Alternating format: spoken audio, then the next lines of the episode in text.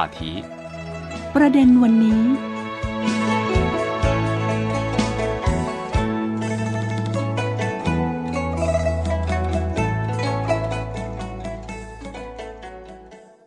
สวัสดีค่ะ ต้อนรับคุณผู้ฟังเข้าสู่ประเด็นวันนี้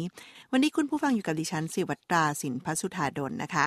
และแขกรับเชิญพิเศษ ซึ่ง คุยค้างกันไว้ตั้งแต่ครั้งที่แล้ว ถึงเรื่องเกี่ยวกับการเดินทางเข้ามาในประเทศจีนของเธอ ยังมีข้อสงสัยค่ะที่หลายคนอยากจะรู้ เกี่ยวกับว่าหลังจากที่เราติดโควิดแล้วและยังมีซากเชื้ออยู่ในร่างกาย และทำอย่างไร ที่เราจะสามารถผ่านการตรวจให้เดินทางเข้ามาในประเทศจีนได้ เพราะอย่างที่คราวที่แล้วคุณวัชรินทร์เล่าให้เราฟังว่า การตรวจเดินทางเข้ามาในประเทศจีน จะใช้เกณฑ์ที่ต่างกับ โรงพยาบาลของไทยนะคะ ซึ่งอยู่ในสายกับดิฉันแล้วค่ะ คุณวัชรินทร์เศรษฐกุดันค่ะ หัวหน้ากองข่าวต่างประเทศสำนักข่าวไทย จะมาไขข้อสงสัยในเรื่องนี้ให้เราได้ฟังกันค่ะ สวัสดีค่ะ คุณวัชรินทร์สวัสดีค่ะค่ะ วันนี้สัปดาห์ที่แล้วเราค้างไว้เรื่องของว่า ถ้าสมมติว่ามีผู้ติดเชื้อโควิด -19 ในประเทศไทย แต่ว่าอยากจะมาจีนแต่ไปตรวจแล้วปรากฏว่าเกณฑ์ไทยกับเกณฑ์ของจีนเนี่ยไม่เหมือนกัน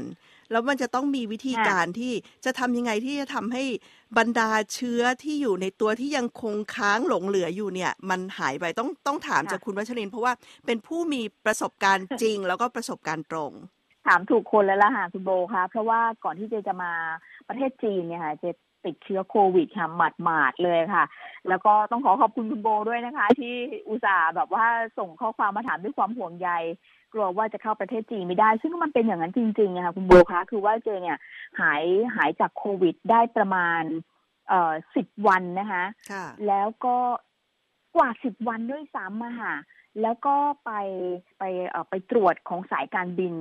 หนึ่งนะคะ เอ่อเขาจัดแลบมามาตรวจค่ะปรากฏว่าเอ้ยไม่ผ่าน เพราะว่าเรายังมีโควิดอยู่ในร่างกาย ก็งงว่าเอ้ยเราไปตรวจที่โรงพยาบาลทำไมโรงพยาบาลบอกว่าเราไม่มีเชื้อแล้วอะไรเงี้ยจนตอนหลังเราถึงได้ทราบว่าอ๋อเกณฑ์ที่เขาใช้ในการวัดเนี่ย มันไม่เหมือนกันนะคะ อย่างที่บอกไปเมื่อตอนที่แล้วนะคะ ว่าอืมทางการจีนเนี่ยเขาใช้วัดค่า CT ต้อง 40 ขึ้นไป แต่ว่าโรงพยาบาลส่วนใหญ่ในประเทศไทยเราเนี่ยค่ะเอ่อที่บอกว่าหายจากโควิดแล้วออกมาทำงานได้หรือว่าเอ่อ พ้นระยะกักตัวแล้วก็ออกมาทำงานได้อะไรอย่างเงี้ยนะคะเขาใช้ค่า CT แค่35เท่านั้น เพราะฉะนั้นมันต่างกัน เจก็เลยยังมีเชื้ออยู่ในร่างกายค่ะนั่นจึงเป็นสาเหตุให้ไม่สามารถจะขึ้นเครื่องได้ในในในครั้งแรกอะนะคะทีนี้ก็ทำยังไงโอ้โหต้องใช้สารพัดวิธีเลยค่ะ คือไม่ไม่ใช่วิชามานนะคะแต่ก็ค่ะใช้วิธีดั้งเดิมภูมิปัญญาไทยอะค่ะคือเครื่องต้มยำเราเนี่ยนะคะคุณโบคะก็ไม่คือว่าจะเป็นเอ่อค่ะตะไคร้ใบมะกรูดขิงข่า อะไรเนี่ยค่ะ ต้มหอมแดงน้ำสมุนไพรอะค่ะหอมแดงด้วยกระชายด้วยค่ะค่ะเอ่อต้มเลยค่ะ แล้วก็ข้าวกระโจมค่ะมเอ่อจะเรียกว่าอบตัวก็ได้นะคะ คือทำแบบเนี้ยวันละอย่างน้อยๆหนึ่งถึงสองครั้งค่ะ แล้วก็เอ่อได้ยาสมุนไพรไทยจากจากเพื่อนมาด้วยนะคะ มันมีตัวยาห้าชนิดค่ะเขาเรียกว่าห้ารากอะนะคะ ก็เอามา เอามาต้ม แล้วก็สูตรเอากลิ่นสมุนไพรเข้าไปค่ะ แต่อันนี้แนะนำนะคะไม่ว่าจะเป็นเครื่องต้มยำสมุนไพรหรือสมุนไพรห้ารากอะไรก็ตามค่ะเอ่อถ้าฝนตกเยอะอากาศชื้น อย่าทำบ่อย เพราะว่าเวลาที่เราสูดเอาไอ้น้ำเข้าไปเนี่ยมันจะทำให้ปอดเราชื้นไปด้วยเดี๋ยวจะกลายเป็นปอดบวมซะนะคะอืมอันนี้ก็ก็เป็น เป็นเอ่อเป็นเป็นเกร็ดที่ที่ขอฝากไว้ ซึ่งเอ่อไม่ได้คิดค้นเองค่ะแต่ว่าน้องเจ้าของร้านยาสมุนไพรไทยแนะนำมานะคะว่าเอ่อถ้าหากว่าสภาพอากาศมันชื้นแฉะอะไรแบบนี้ค่ะ อย่าเข้ากระโจมหรือว่าอย่าสูดเอาไอ้น้ำเข้าไปมากๆ หรือว่าบ่อยๆ อาทิตย์หนึ่งทำแค่ประมาณสองครั้งสามครั้งก็พอแต่ว่าช่วงนั้นเนี่ยเจแบบโดบหนักมากค่ะ ก็ทำวันละครั้งอะไรแบบเนี้ยค่ะ แล้วก็ไปตรวจใหม่ ก็ปรากฏว่ามันมันดีขึ้นจริง ๆ ค่ะ คือไม่พบเชื้อเลย คือก่อนที่จะไปตรวจกับสายการบินเนี่ยเราแอบไปตรวจที่โรงพยาบาลก่อนละเลือกเอาโรงพยาบาลที่เขาใช้ค่าวัดเกินสี่สิบขึ้นไปค่ะอืมก็เพราะว่ามันได้ผลใช่ส่วนหนึ่งเลยที่ได้ผลก็เป็นเพราะว่าอันนี้เอ่อตามที่เจ้าของร้านสมุนไพรเขาบอกมานะคะ คือเหงื่อเราเนี่ยค่ะมันจะออกมาพร้อมกับ พร้อมกับเชื้อที่หลงหลงๆอยู่อยู่ในร่างกายค่ะอืมใช่ค่ะอ๋อก็คือขับค่ะออกมาทางเหงื่อเหรอคะใช่ค่ะ ขับออกมาทางเหงื่อขับออกมาทางปัสสาวะนะคะ แล้วก็ยังยังเอ่อ เอ่อเขาเขาก็จะมียาไทยให้ทานด้วยหรือก็เป็นยาต้มค่ะ ซึ่งขมมากแต่ แต่ได้ผลชะงัดจริง ๆ ค่ะ คุณโบเอ่อไม่แน่ใจว่าว่ามีตัวยาอะไรบ้างอะนะคะ เพราะว่ามันมันเอ่อเขาระบุมาเหมือนกันแต่จำไม่ได้ค่ะ เป็นเป็นยาที่เราต้องเอามาต้มทานเองค่ะอืมได้ผลมากแปลว่าค่ะใครที่ฟังอยู่อยากได้ยาตัวตัวนี้ สอบถามคุณเจเจ ได้หลังไมค์ไปที่เพจเจอนั่นหเจลัองนี่ไมค์บายหลัเจงไมเจค์ได้ใช่ไหมคะๆ โอ้ยขอบพระคุณค่ะขายของให้ด้วยเจอแล้วเจอนี่เจอนั่นเจอนี่บายเจเจค่ะค่ะมาถามได้เลยนะคะอืมเพราะว่าจยังริงไงซะสมุนไพรไทยเราก็ก็ยังก็ยังมีมีมีสรรพคุณดีนะคะ ๆอืใช่มก็คืออันนี้ก็คือใช้ค่ะแล้วเห็นผล ก็แต่จริง ๆอะต้องเท้าความให้คุณผู้ฟังฟังอย่างนี้ว่าคุณวัชรินเองเนี่ยเอ่อก็คือติดโควิดในช่วงกรกฎาถูกไหมคะ แล้วจริง ๆ แล้วตอนแรก ใช่ค่ะตามจิ้งแผกรนกฎาที่จะมาเนี่ยก็คือเดือนสิงหา แต่กว่าจะวัได้นที่มายี่สิบเนี่ยสองสิงหาค่ะ แต่กว่าจะได้มาเนี่ยค่ะก็คือต้องเลื่อนมาถึงเดือนกันยา ใช่ค่ะ ซึ่งเสียเวลาไปสิบกว่าวันเลยทีเดียวค่ะ เพราะว่าในในช่วงที่เราพบว่าเรายังมีเชื้ออยู่ในร่างกายเนี่ย คือถ้าถ้าไม่ได้มาประเทศจีนน่ะคุณโบเชื่อไหมคะพี่เจก็ไปไหนตอนไหนเลือดเปื่อย เพราะว่าเออผลตรวจพบว่าเราเออไม่ไม่พบว่าเรามีเชื้ออยู่ในร่างกายแล้ว เราก็คิดว่าเราปกติค่ะแต่ มาประเทศจีนมันไม่ใช่อย่างนั้นเลยอะค่ะอืมนั่นแหละ มันก็เลยทำให้เราเนี่ยต้องแบบต้องฟื้นร่างกายใหม่ต้องต้องกักตัวเลยค่ะ ตอนนั้นแบบไม่กล้าออกไปไหนนอกบ้านแล้วก็กลัวว่าเดี๋ยวเราจะพลาดไฟลท์อีกค่ะใช่กลัวว่าจะอาจจะมีการรับเชื้อมา อาจจะเป็นซ้ำหรือค่ะอะไรอย่างนี้ใช่ไหมคะงั้นแปลว่าใช่ถ้าสมมติว่าใช่คนค่ะที่จะเดินทางมาจีน คราวที่แล้วเราคุยกันว่าอาจจะต้องเผื่อไว้สัก 20 วัน จริงๆ ตอนนี้ 20 วันอาจจะไม่พอหรือเปล่าคุณเจเจ คือเราก็อาจะจจะต้องไม่กักพอกักตัวเองก่อนอืมที่จะไปกักของสายการบินหรือเปล่าคะถูกใช่ใช่ค่ะ แล้วก็เออลืมบอกไปอย่างหนึ่งสายการบินนี่นะคะ จะจะมีโนติสมาเลยค่ะ ก่อนที่ใกล้จะถึงวันเดินทางนะคะ ประมาณเจ็ดวันก่อนก่อนขึ้นเครื่อง เขาจะบอกเลยค่ะว่าช่วงเจ็ดวันนี้นะเอ่อขอให้งดเว้นการออกนอกบ้านมอันนี้อันนี้เขาเขาเขาเขาระบุมาชัดเจนเลยค่ะ ขอให้งดเว้นการออกนอกบ้านยกเว้นแต่ไปตรวจ rt pcr test เท่านั้นอะไรเงี้ย คือเขาก็ไม่ได้จะมาบังคับกะเกณฑ์เราหรอกค่ะ แต่มันผลมันก็ปรากฏออกมาแล้วอะคือถ้าหากว่าภายในเจ็ดวันอยู่ออกไปนอกบ้าน แล้วอยู่ไปรับเชื้อมาน่ะ แล้วถ้าหากว่าแลบของสายการบินตรวจ rt pcr test พบว่า เราไปมีเชื้ออะไรเงี้ย คุณก็ไม่ได้ขึ้นเครื่อง ซึ่งมันก็หมายความว่าคำแนะนำของเขามันมันถูกจริงๆอะค่ะคุณโบคะงั้นเพราะฉะนั้นแล้วก็ค่ะแสดงให้เห็นชัดเจนว่าจีนยังเข้มงวดอยู่มาก เรื่องการจะเข้าประเทศของเขาเอาตั้งแต่ขั้นจะเหยียบบันไดเครื่องบินขึ้นมาเลยล่ะค่ะ เพราะฉะนั้นต้องเรียกว่า ถ้าใครที่ตอนนี้วางแผนจะเดินทางมาประเทศจีนอาจจะต้องเผื่อเวลาไว้ น่าจะหนึ่งเดือนเลยเนาะคุณเจเจหนึ่งคือเดือนหนึ่งเดือน เป็นดีที่สุดค่ะ พยายามรักษาตัวระมัดระวังอย่าอย่าไปในที่ที่แบบว่ามีฝูงชนแออัดหรืออะไรแบบนี้ค่ะ ดีที่สุด จะได้ไม่เสียโอกาสค่ะเจว่านะ เพราะอย่างเจเนี้ยคือเสียโอกาสไปเลยอะสิบกว่าวันนะคะแล้วตอนนี้เพื่อนๆเข้าเรียนกันหมดแล้ว ตัวเองยังต้องมาถูกกักตัวอยู่แบบนี้อะไรอย่างเงี้ยค่ะ เพราะว่าจริงๆก็แล้วเรียนออนไลน์ไป พอหลายคนเนี่ยค่ะพอทางสถานทูตจีนบอกว่าอ่าเปิดทำวีซ่านักเรียน สามารถกลับเข้ามาหลายคนก็อืมรู้สึกว่าอ่าดีละก็คือเด็กๆ หลาย ๆ คนก็รู้สึกว่าอาจจะได้กลับไปจีนแล้วอืมเพราะฉะนั้นฉลองสักหน่อย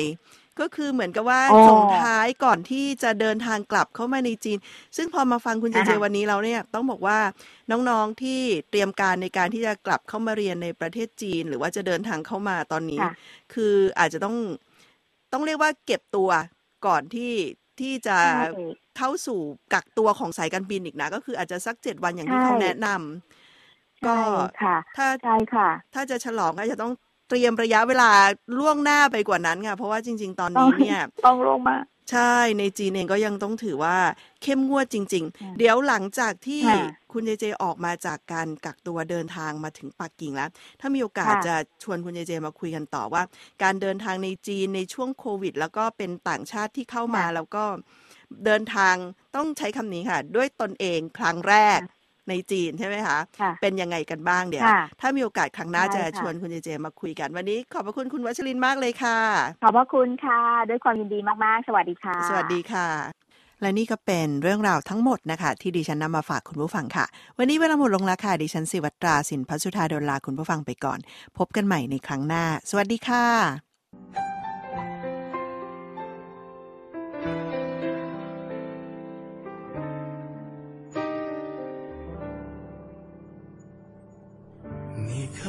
大伙儿合照，就你一个人没有笑，是我们装傻，还是你真的有很多普通人没有的困扰？我才懒得给你解药。反正你爱来这一套，为爱情折腰，难道不是你一直以来戒不掉的癖好？你在想谁？想到睡不着，你应该觉得骄傲。很多人想誓言也没有目标，只是想睡个好觉。别炫耀，别说你还好，没什么不好，你就怨日子枯燥。没什么烦恼，恐怕就想到什么生存意义，想到没完没了。你给我听好，想哭就要笑。其实你知道，烦恼会解决烦恼，新的刚来到，旧的就忘掉。渺小的控诉，就是你想要的生活情调。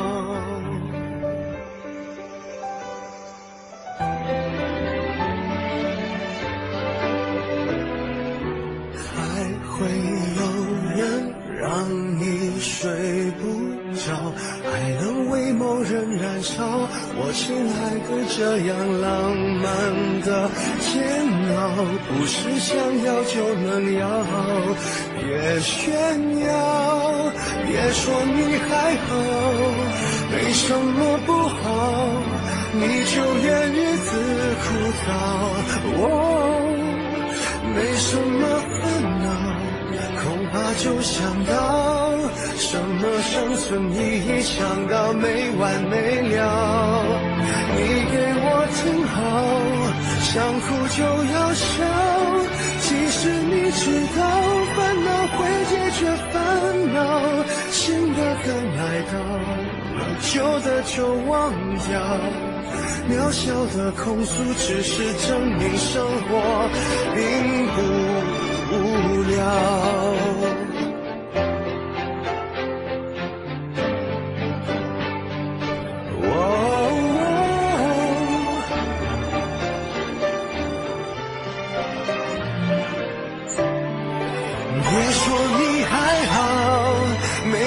么不好，你就怨日子枯燥。哦，没什么烦恼，恐怕就想到什么生存意义，想到没完没了。你给我听好。想哭就要笑，其实你知道，烦恼会解决烦恼。新的刚来到，旧的就忘掉。渺小的控诉，只是证明生活并不无聊。别让我知道，其实你在背着我们。偷笑。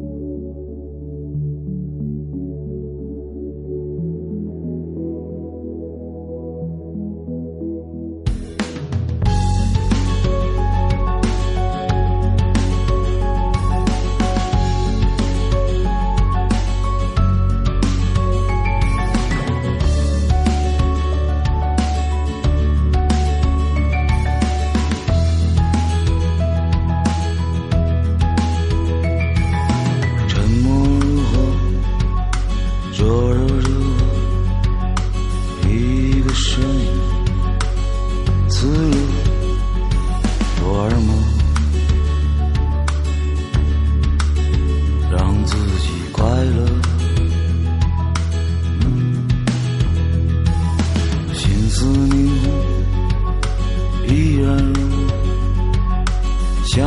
什么，以后都有。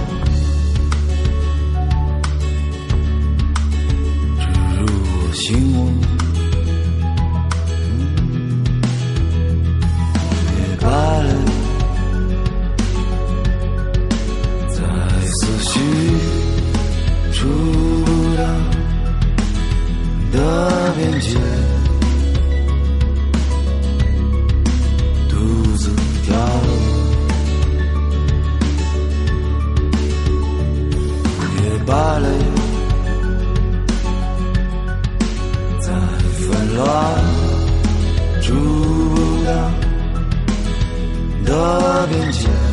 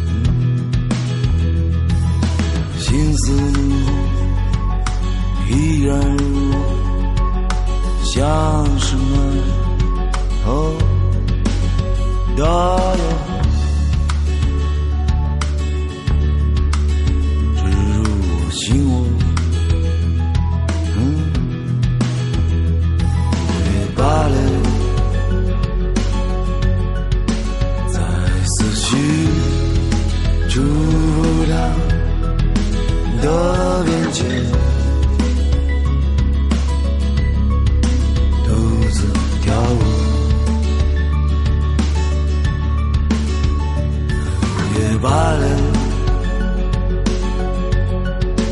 在纷乱触不到的边界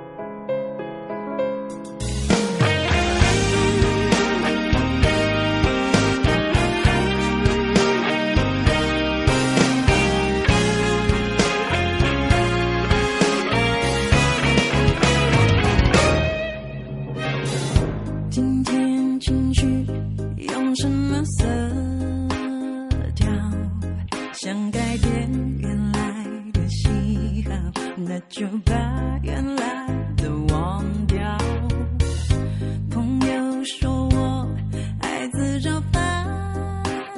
恼。每次爱的主人一了，然后伤。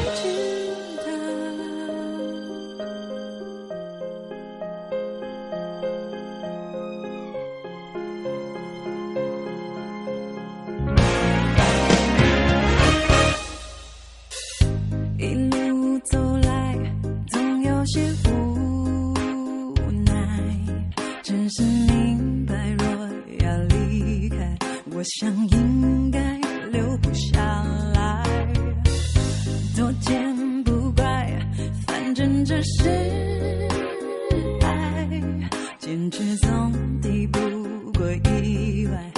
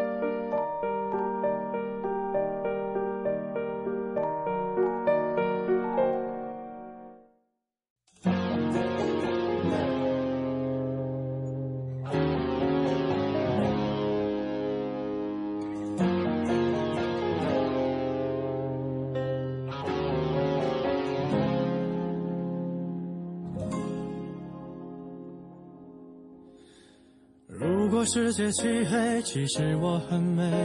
在爱情里面进退，最多被消费。无关同样的是非，又怎么不对？无所谓。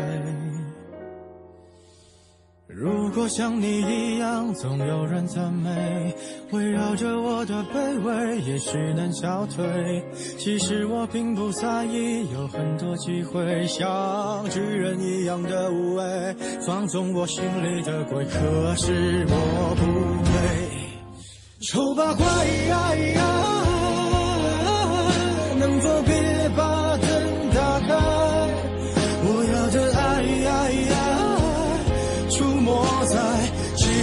片的舞台，